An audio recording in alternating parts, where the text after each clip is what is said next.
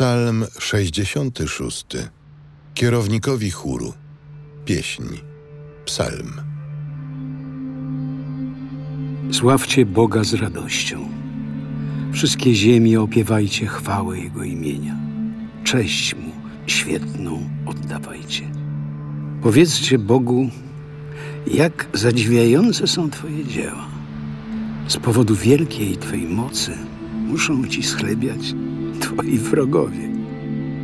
Niechaj cała ziemia Cię wielbi i niechaj śpiewa Tobie.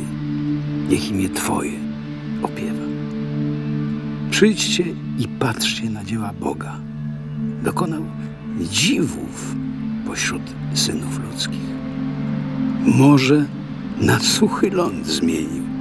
Pieszo przeszli przez rzekę. Wielce nim się radujmy. Jego potęga włada na wieki. Oczy Jego śledzą narody. Niech się buntownicy nie podnoszą przeciw niemu.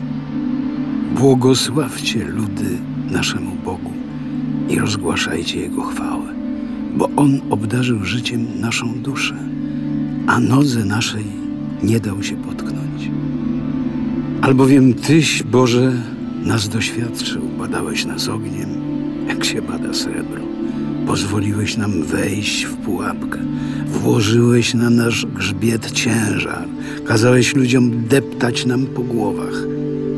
Przeszliśmy przez ogień i wodę, ale wyprowadziłeś nas ku pomyślności.